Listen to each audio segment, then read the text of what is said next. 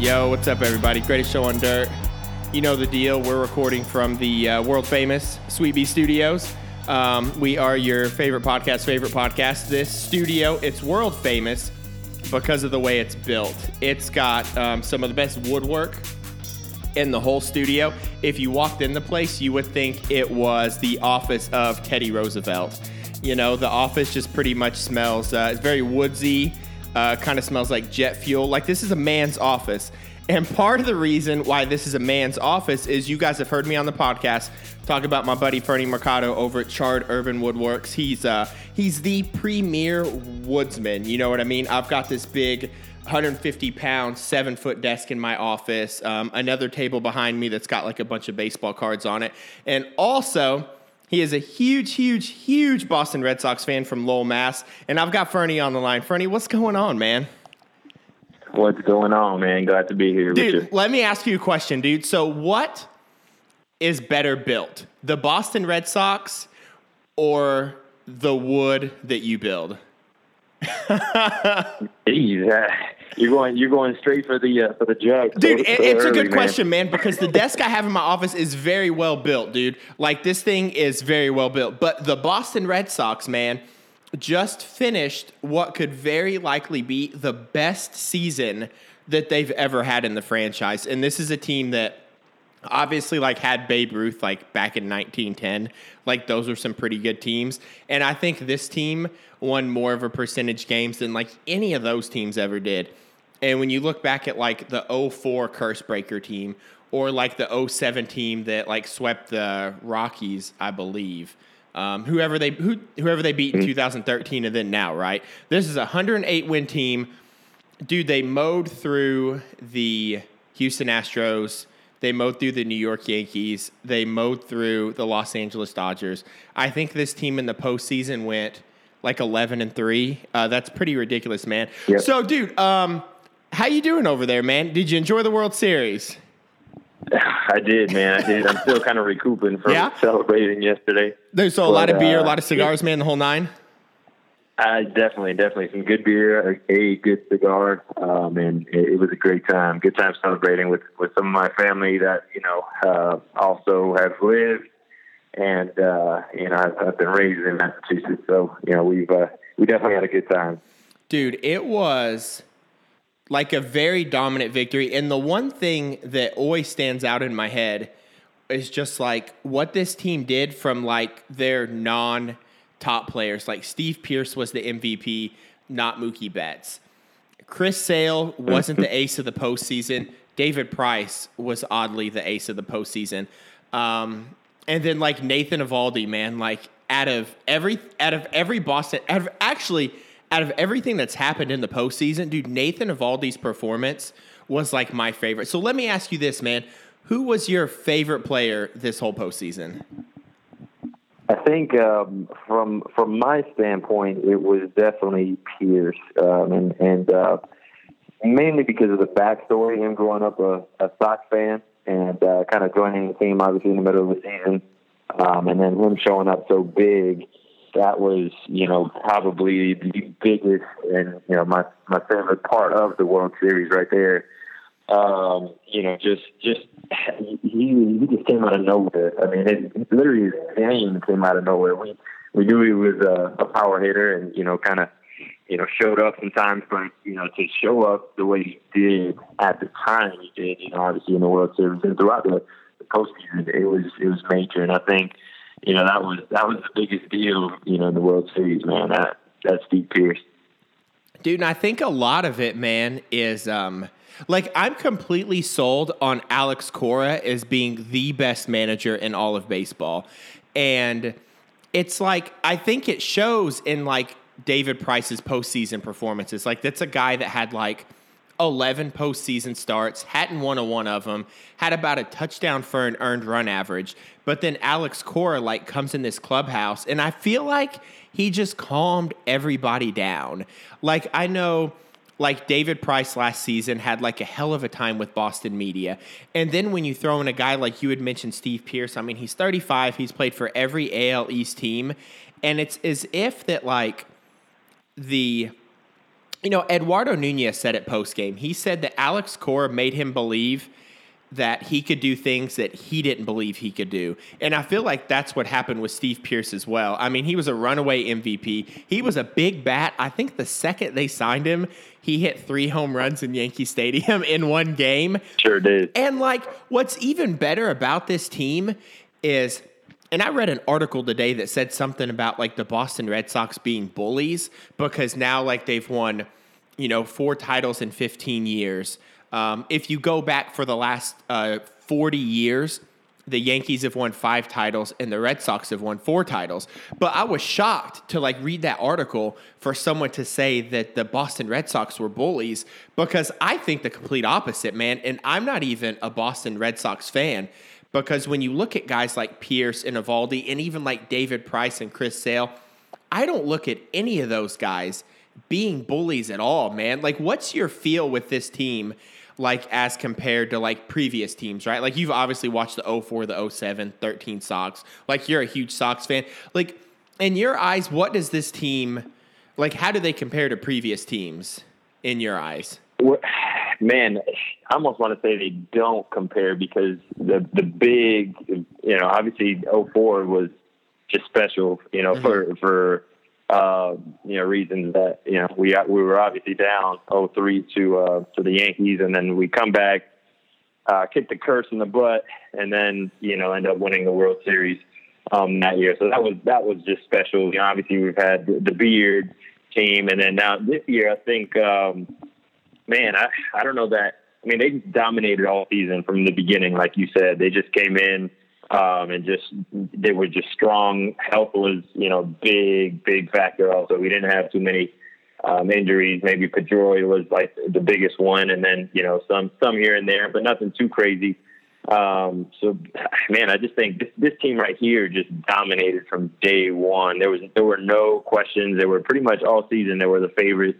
Um, just top to bottom, played good, solid baseball, and and uh, Cora, like you said, I mean, Cora, Cora was just amazing. First year, I mean, we've seen it before in Francona, you know, and and um, Cora was just just amazing, man. I I can't even put words into like what he obviously did. I kind of, you know, I kind of compare him to. I'm not comparing the Red Sox to the Warriors, but I'm comparing Cora to like Steve Kerr for the Warriors. Mm-hmm.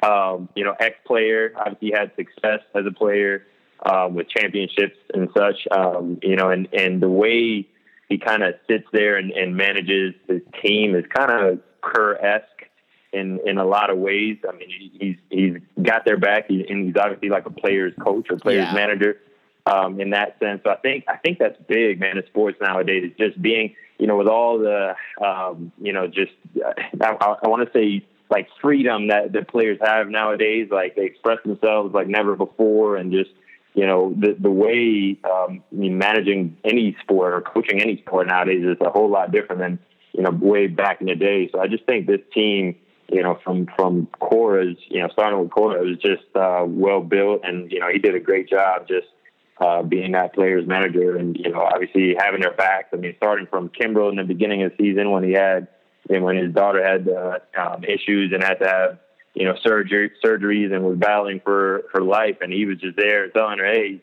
telling him, hey, you you take as much time as you need, you know, and that obviously trickles down to all the players and knowing, hey, this this guy's got our back, and um, you know, from from there, I mean, it was just obvious that this team was pretty special.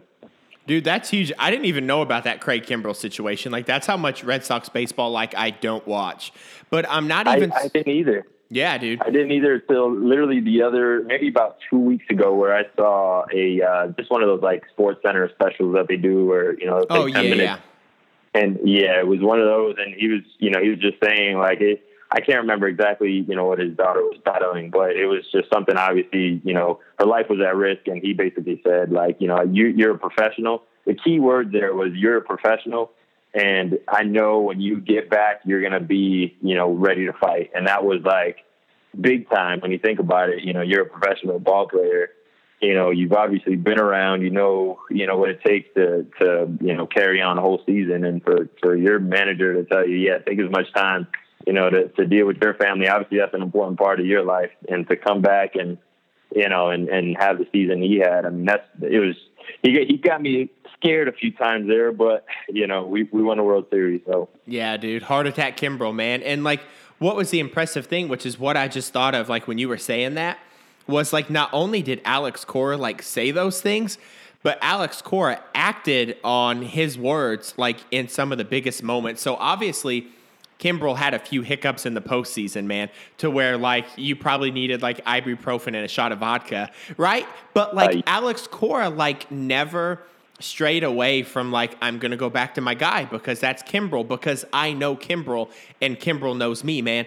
And like I felt like the um the way Cora has like managed it for sure, like the what you just said about Cora saying, "Hey man, you're a professional. Do what you have to do, and I know you'll be here." And then when Kimbrel's back in the grind in the postseason in these big moments, it's like Craig would give up a couple runs, but get the save, and then two nights later, who's on the mound for the save? Craig Kimbrel. Mm-hmm. Because like, and that's I feel like what is so good with Cora, man, is because like you said, he's the player's coach, and he puts his players like in a position to win and treats them like not on what's happened in the past, but who he knows that they are and what they could do now.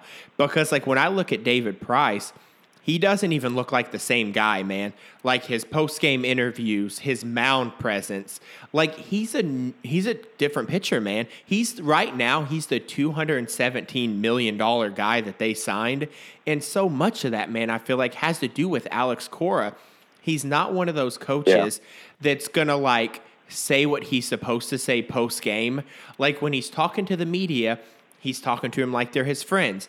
I've always heard about him like taking players out to eat, having one on one time with guys, you know, and when the when they um you know when Alex Cora took the job, his one request was like, "Hey, bring sup- bring supplies to my island, dude." You know what I'm saying? Like he calls Puerto Rico oh, yeah. my island. He's like, "Bring stuff to my island," and he even mentioned like you know, Puerto Rico before anything had asked him about it. And, um, you know, was talking about how he wanted to take the trophy to my island and all of this stuff. And like in Cora, man, you get such a genuine guy. And it's like that genuineness, it's like no different than me and you having a job and having a boss. And usually like there's a weird divide between like the the managers and then like the normal people, right? So usually when you've got a coach in the clubhouse, um, to have like a healthy clubhouse with like a healthy like manager player upper management relationship like that's extremely difficult and alex cora is like the supreme guy at just getting that done and i think Absolutely. it showed up in this 11 and 3 postseason run to where they beat a yankees team with one of the best bullpens you'll ever see a still oh, yeah. historically great houston astros team that's got you oh, know oh, yeah. like nine hitters that can bash home runs from like Marwin Gonzalez bats like eight for the Houston Astros a lot of times. And the guy's like a 30 home run guy, man. Like that's nothing to play with. That's officially yeah. an all-star team, dude. Um, and that's kind of what I looked at it, man. Like I feel like I've never thought that managers really did much.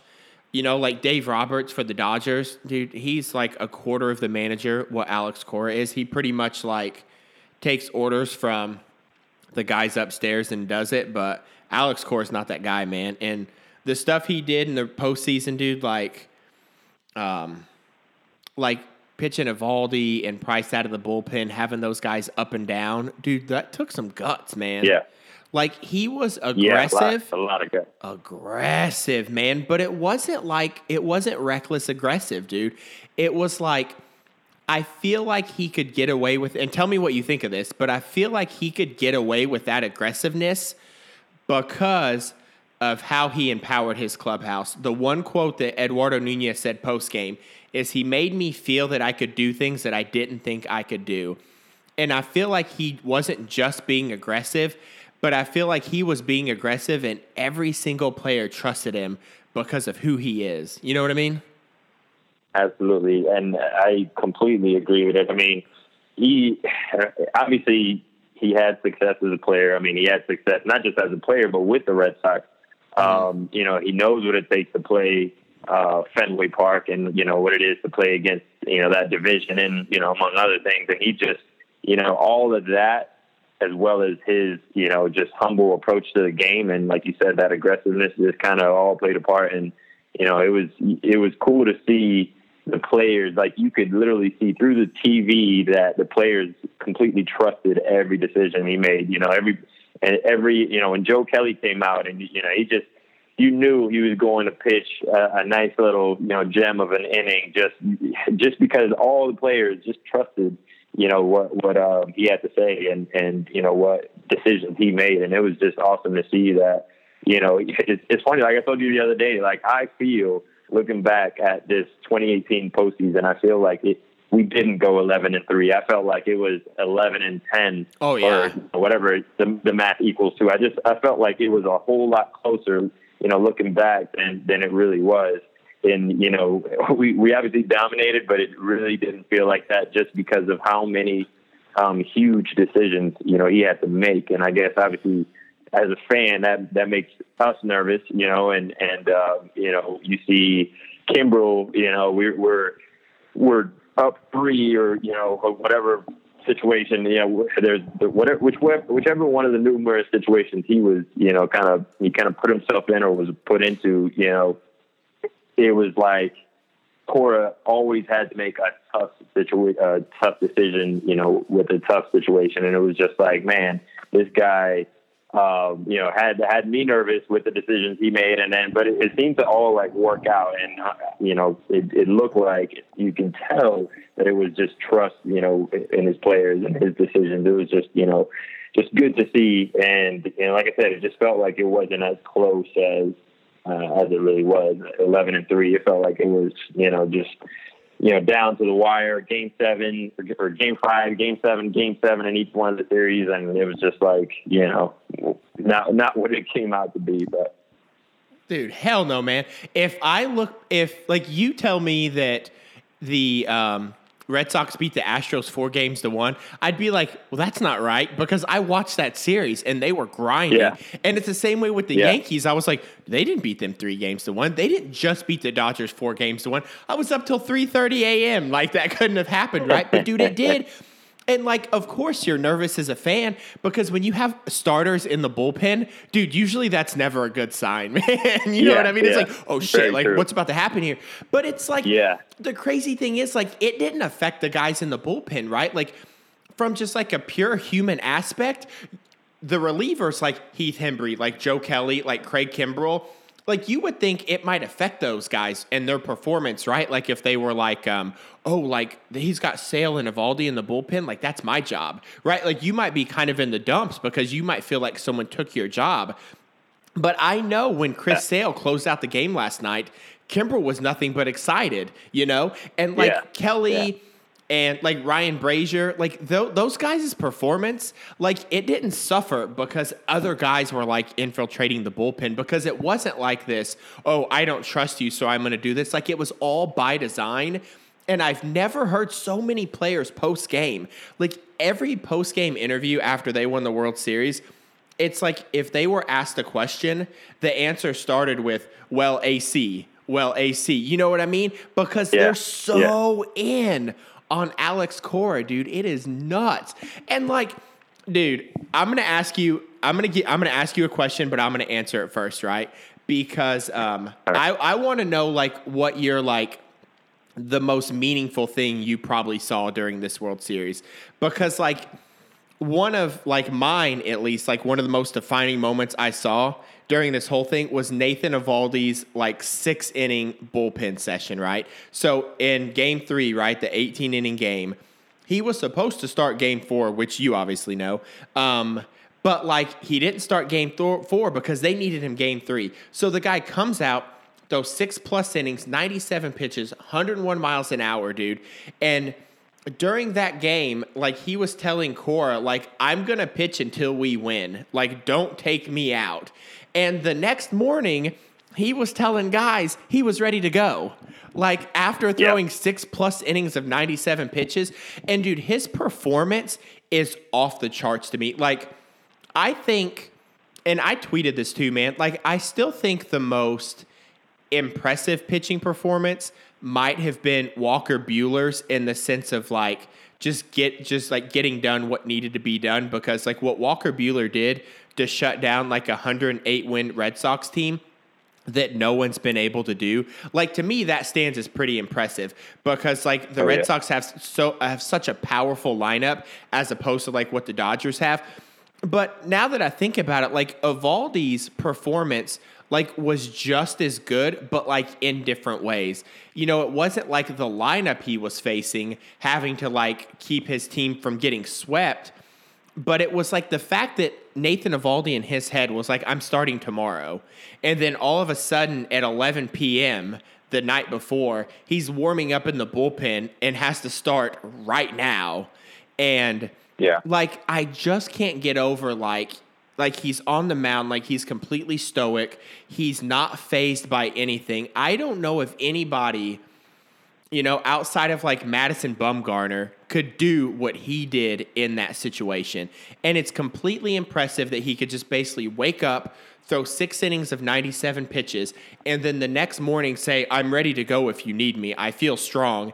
And he was even warming up in game five, like he was ready to come in. And that to me, dude, Oh, yeah. was probably like, I'm for lack of a better term, dude, I'm in love with that performance, man. Like it, and I'm not a Red Sox fan, but I'm a Cubs fan. But like that thing meant like so much to just watch that. Like I felt like it was an honor to watch this guy who's had two Tommy John surgeries, right? His health isn't guaranteed, right? He's not like Max Scherzer or like Jacob DeGrom who can just like pitch and never get hurt. Like he's had kind of like a fragile history and for him to look at his teammates and just be like I don't care what happens. Like I'm going to pitch and we're going to win a World Series. That was nuts to me, man. When I I think I think any sport is, and I think you've said this before in your podcast, is is more mental than it is anything else. Mhm. Like you have to you have to bring sure your A game physically, but if you're not with it mentally, if you're not there, you know, mentally, then you're kind of like you know you're you're two steps behind. And I think is that to to answer your question, I think um, it was between that moment, and I think that tops it for me also. But just to bring in an, another moment that I thought was like really key is Chris Sale's weird self and typically quiet self coming in and or you being in that uh in that dugout and screaming like a freaking maniac. I mean, I thought I thought he looked like DMX in there, uh, you know, in in the middle of a performance. I mean, it was just like, uh, dude, this is who is this guy? You know what I mean? Who let this guy in the, in the dugout? And he's just screaming and pointing fingers, and you know, from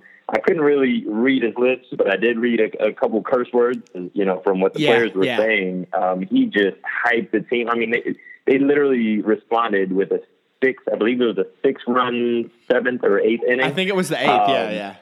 Eighth inning. It was the eighth inning. So I mean, it, it obviously tells you that um, you know, just and like I said, any sport is is way more mental than than it is. Um, you know, physical. I mean, it- there's a good balance, but just you know, you have to be mentally prepared. And for him to just go and you know hype his players up in that moment, and you know, for them to respond in such a way in a, in a huge game, you know, prior to you know the the Dodgers seemed to you know have taken that momentum, and they were like you know, really, you know, flaunting it at that point. I mean, they they had tweeted the night before, you know, after that 18 inning uh, game damage damage done, and and it was just like, all right, you know, it, seemed like momentum was kind of switching, and for for them to have, you know, they had the lead late in the game, and Chris Sale just, you know, gave it to them, and they responded that way. That was that was huge because you know they you know, they they had his back, and you know, obviously there wasn't much he was going to do at that moment in the dugout, but um, they responded well. So that, that was a, that was a big, big, big moment for me too. Um, that that I absolutely enjoyed watching. Dude, hey, Rafael Devers said he was scared. He's like, I've never heard Chris Sale talk like that or use those words. Dude, he reminded me of the dad on Christmas story where the dogs come in and eat their food and he's like cussing at the neighbors because their dogs came in. But dude, you're 100% right. Yeah, dude, I was like, Bumba says, like he's just yelling at him, man. But dude, you're 100% right because, um, I mean, that was game four when Chris Sale was yelling at people. And I was for sure and I even recorded it that I thought that the Dodgers had the clear advantage in game four because in game three, um, Alex Cora used Nathan Eovaldi, right? And so Ricky P started that game. Eovaldi closed out Yep. that game. So like he had to go to uh, like Eduardo Rodriguez because he he didn't have any more starters. So that was his in season fifth starter. So I had recorded the next day and I talked about Walker Buehler's start and I was like, you know, the Red Sox ha- or excuse me, the Dodgers have the advantage for Game Four because what I what here's what I genuinely thought, man. I said Alex Cora has played his most aggressive moves, and in a game where Alex Cora played his best moves, the Dodgers beat him. And I thought at that point it was like Rocky getting a pretty good lick on Ivan Drago and being like, okay, they're bleeding. So like pounce on him, man. You know what I mean? It's like when Khabib Oh, saw yeah. Conor McGregor and he almost fell down, and you were like, dude, he's in trouble. So in that moment, it Oh, yeah. was like, dude, like the Dodgers like just socked the Red Sox and they're spinning a little bit, man. And so I was like, dude, the Dodgers have the advantage. But I kid you not, man.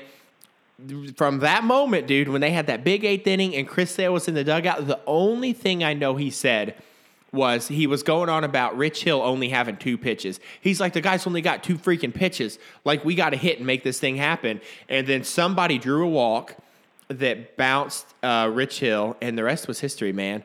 And the guys they hit out of the bullpen, dude, they were no slouch, man. Like this this Red Sox World Series isn't a product of like a weak National League team. They were hitting Kenley Jansen, who Yeah. at one point, including parts of this season, in my eyes, was the most unhittable closer in all of baseball. Kimbrel included, man. His his cutter, like his cutting fastball, is almost unhittable. Nobody in the world makes 93 miles an hour look like 100 like Kenley Jansen does. And Steve Pearce took him deep in game four, and then someone else took Kenley Jansen deep in game three, which sent it to extra innings. And for like that team to hit really good relievers, like Ryan Madson throws 97 miles an hour. Um, I'm pretty sure they got to Pedro Baez a little bit, who's a real good reliever, Oh, yeah. man. And Oh, yeah. that just goes back to just like, dude, how good these guys are. But the sale moment was huge, man. Um, and it's kind of like, it's crazy to think about how all of this worked out, man. And you couldn't have predicted it. You know, like all David Price has seen his whole time in Boston is, dude, you got carpal tunnel, you play Fortnite too much. Like, we're stuck with you forever. Like, this sucks. And then Sale, like, is supposed to be that guy, but like he's not himself during this whole playoffs, right? And it would be real easy for a guy to like curl up in a ball and kind of just get inward and not say much. But Jason Heyward did that with the Cubs in 2016. It really wasn't playing a lick, but he had that big speech during the rain delay, and you know, things happen. And it's just that moment that you mentioned, man, just shows like what kind of leader Chris Sale is. And I mean, it's just crazy how the way it worked out and how these guys could like pick up players. Um, like you had your midseason acquisition guys picking up, you know, like Mookie Betts before he hit his home run last night. I think was like 0 for 11 in the World Series. Um, He was, yeah. and it's just it's crazy, dude, how David Price was able to do what he did, and um, I'm impressed by the win, man. Like if my wife listens to this, she's gonna kill me because she's from Long Island, so I'm not gonna let her listen to this podcast at all. But dude, it was impressive, man. Like it was a good World Series to watch, man. It was, it was, and I, I think, uh, man, you know, looking at looking at, you know, earlier I saw like some uh, power rankings for next year, next for next season, and um, you know, they some have got us like, you know, in, in like fourth place and stuff, and I'm like, uh, you know. This team is, is so solid, and you know under Cora, you know I, I can see them. You know I, I don't want to go you know too ahead, but I can see them being really good for some time, not just you know having a, a, a great season like they did now, and then kind of falling out like the uh, like the uh, Mariners have done in their past. But uh, you know, I think I think uh, man, it's, it's just it's just going to be special, and it, this definitely was you know one of my favorites. I was looking, I, was, I need to buy me uh, the World Series hat or the the championship hat. Um, I gotta I gotta get me that for sure. but man, it was it was definitely special. It's just to be it's to be interesting going forward. All three agents that you know we got. Um, I have I, I saw a list. I was like, man, there's, there's some key guys with some options and stuff, and it's like, eh, well, but um, man, I, I think uh, I think we're solid. I Dude, think we'll be good. I want them to sign Eovaldi so bad, man. Uh, um, yeah. Well, maybe I want him to come to Chicago and be a Cub, but like, dude, like, I want him to get paid so bad. Like, like he could have cost himself in this postseason millions of dollars, right?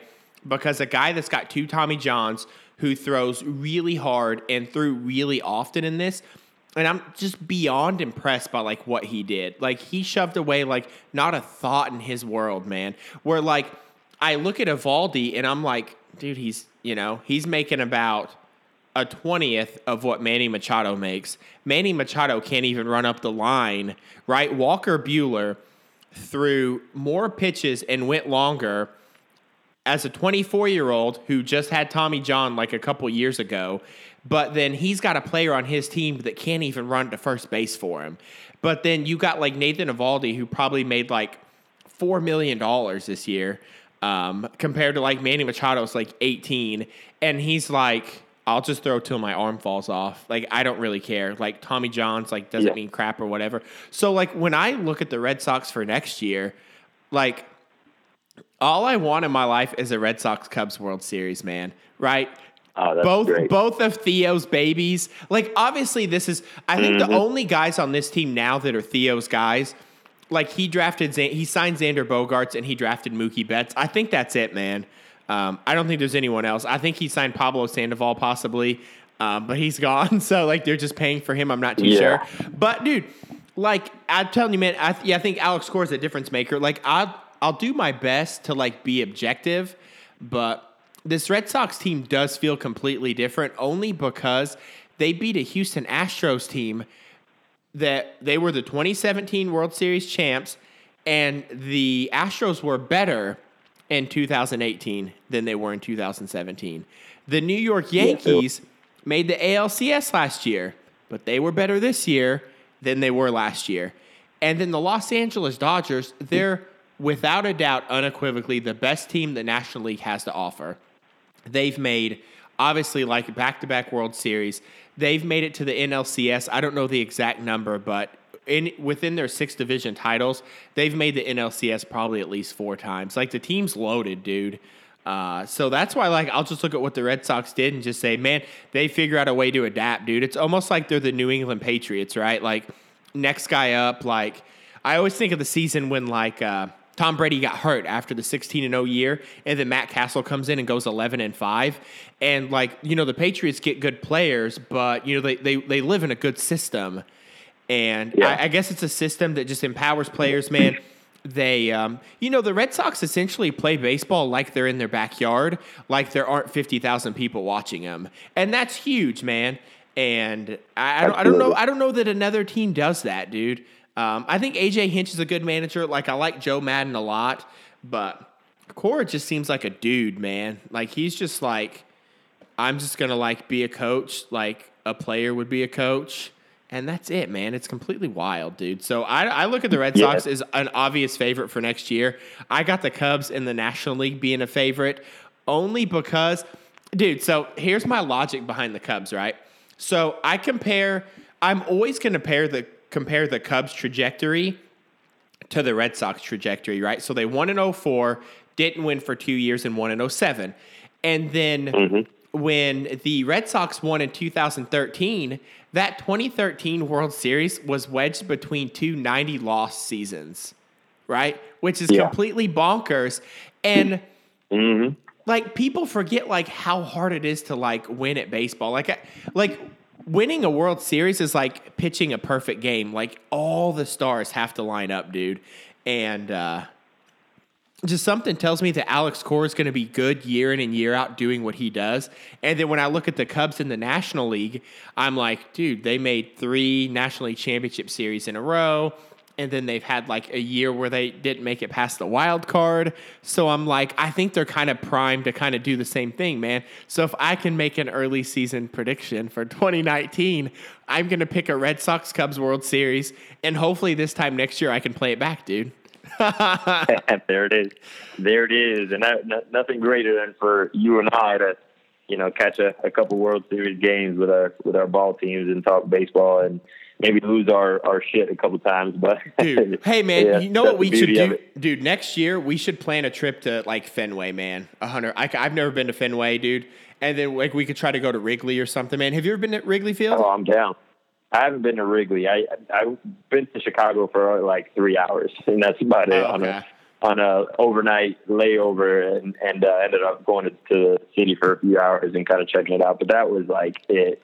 Oh, um, yeah. So I, I definitely you know Chicago was on the bucket list and and so was Wrigley. So I'd be you know totally down for that. Sounds like a great idea, dude. Because I'm telling you, man, like the best World Series like if you were like, "Hey man, what's the best World Series you could ever watch?" It would be the Cubs and the Red Sox, dude. You've got the only two historic parks in all of baseball. Like there's a certain mm-hmm. amount of like like when you think of these teams playing in historic like ballparks, like when I look at the Cubs and their like World Series title or like when they lost in 2003, like these historic teams playing in these historic ballparks has like this ghostly, like intimate, um, like gut wrenching, like powerful feel to it, to where like it almost feels like Field of Dreams is like a real movie, man. Where like when you're playing, when you're watching baseball teams play in these old parks, it's like the ghosts of the old teams are still there because you're watching these teams play at Fenway or Wrigley, and you're like, dude, Babe Ruth called his shot at Wrigley Field, or like Ted Williams yeah. played at Fen- Fenway. You know what I mean? Like, and like, yeah. Those ballparks do tell the best stories, man. Like when somebody bounces a ball off the green monster, dude, on your TV you can hear it go pop. And you're like, dude, oh, like yeah. that's nuts, man. It's crazy. Yeah, nowhere else. Dude, I love else. Dude, it's nuts, man. I was just gonna mention be, behind the uh, behind uh, the uh, Green Monster, uh, where you know the guys switch the numbers um, you know, you got all those signatures in there. Like I would, I would, I would want nothing more than to go to Fenway Park and go inside that tunnel and just check out some of those names for, you know, give me 30 minutes in there and I'll, you know, put, give me a price. I'll do it. Cause that, that would be so awesome. I mean, um, just, just the different, um, you know, characters in, in that ballpark. I mean, the smell, it, it literally smells different. I've been to a few ballparks and that one just, you know, it's it's it's wild. I mean, I literally, obviously, I'm a Sox fan, but the first time I went to Fenway, I was about 27 years old, uh, maybe 28 years old, and man, I tell you what, I got off the train. Um, obviously, I was stoked, and um, it was a regular season game, and I, you know, I turned a corner, and I the first view I got about of the ballpark, eh, you know, I was just like stunned, I almost like had to sit down for a second. My hairs rose, and it was it was weird. It was like a surreal feeling. And like you said, man, all the all the history when you think about it, just sitting at that ballpark, and you know you're you're talking like you said, Babe Ruth, you know, throwing 14 a complete 14 inning game, you know, with like some somewhere like 200 pitches, you know, and and the victory they, they win like two to one, and you're like, who pitches for 14 innings? And you know it, it ends up being a two-one game, I mean, obviously back in the day, the game was completely different, but just the fact that it was a 2-1 game and you just pitched 14 innings of almost shutout baseball is completely, you know, insane to me. But, you know, you hear those stories and, you know, you're sitting at that ballpark, you're like, you, you start thinking about it, man. And, and it's, it's pretty sweet. So it's awesome. It'd be, it'd be nice, a, a Wrigley and Fenway World Series. Dude, it would be so sick. Like I would buy tickets for it. Like I think I would for sure try to sell a kidney, man. Like I would be like, uh, 10, 10 grand for a kidney. Oh, you'll give me two grand. Can you give me four because that's how much the ticket is? Like I would sell my kidney for four thousand dollars because I'm pretty sure we have two of them, dude. And I wouldn't even flinch, man. I'd be like, yep, take it, cut her out, dude. Don't care. Um, dude, I would love to go to Fenway, man. Like, dude, it's like to think, man. Like that's the dirt that like Babe Ruth oh, pitched yeah. a 14 inning game. And like what's even crazier, dude, is like I have this huge like I love cursed baseball teams, man. Like there's a Cubs documentary called Catching Hell, which was made like in 2004 after like the Bartman game. And it's almost like to watch like all that historic like crap about the Cubs not winning for 100 plus years. Like, in a sense, like that should like break my heart, right? Like being a Cubs fan, like my grandpa died before the Cubs won their World Series. Like that should hurt, right? For me to go back and like watch all the bad things that happened to the Cubs, but it doesn't, man. Like I'm attracted Yeah. to like all the non-winning, and I imagine it's like that with you, like you know, like the first time you went with went to like Fenway or whatever, it's like you have this team that doesn't win for like 85 years because the curse of the Bambino, but somehow like immersing yourself like in that curse culture, dude. Even after they've won the World Series, man, like it feels good, right? Oh man! So I, after the 04, um, there was a book that came out. Uh, it's, it's called "Now I Can Die in Peace," and uh, I, I read it a couple times. It's it's by uh, Bill Simmons. On he's a you you know. Oh sure you yeah, know yeah, dude. He's a diehard Boston guy, man. Uh, yeah. So so you know, I, I bought that book, and it basically like covers you know a bunch of like stories on you know not just you know baseball, but like fans, you know, just just guys that like uh, you know there was like one guy in his deathbed, and you know he he basically was given like hours to live, and he ended up you know watching um the you know the world the entire world series and watch it watch us win it you know and and died shortly after and you hear stories like that it's like man it's it's it's wild. Like it gives you a whole nother perspective on a curse, and then you obviously you start hearing, you know, the the uh, like the the Ian Kinsler error um, on in the thirteenth. I think it was the thirteenth inning. Was.